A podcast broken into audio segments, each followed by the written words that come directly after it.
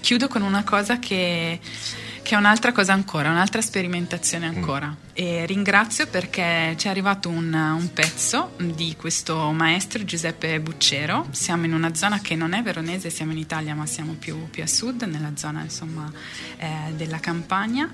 E mh, adesso prima io chiuderei proprio, non metto la mia sigla, metto questo come, come chiusura, l'avevo già fatto con un'altra musicista veronese e, e, ci tengo proprio a, a, leggere quella che è stata la sua ispirazione. Intanto ringrazio anche per il suggerimento Antonio che, che mi ha suggerito questo e leggo e vi saluto e vi do appuntamento a, alla prossima puntata.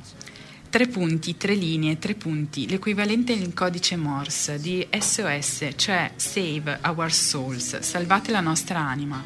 Il sistema inventato da Samuel Morse a metà dell'Ottocento finisce nei libri di storia e nei racconti dei nonni, così come a tante altre reliquie tecnologiche, dai treni a vapore agli aerei a elica, dagli orologi a carica ai film muti.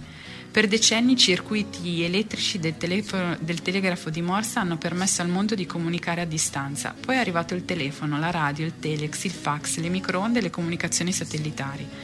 Al vecchio ticchettio non è restato che farsi da parte.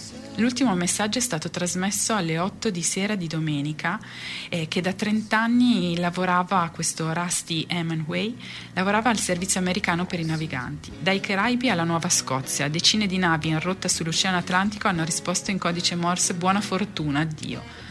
Poi il ticchettio è finito per sempre. Tre punti, tre linee, tre punti. Ci sono momenti in cui per andare avanti le nostre sole azioni sembrano non bastare, dobbiamo aggrapparci con tutte le nostre forze alla speranza.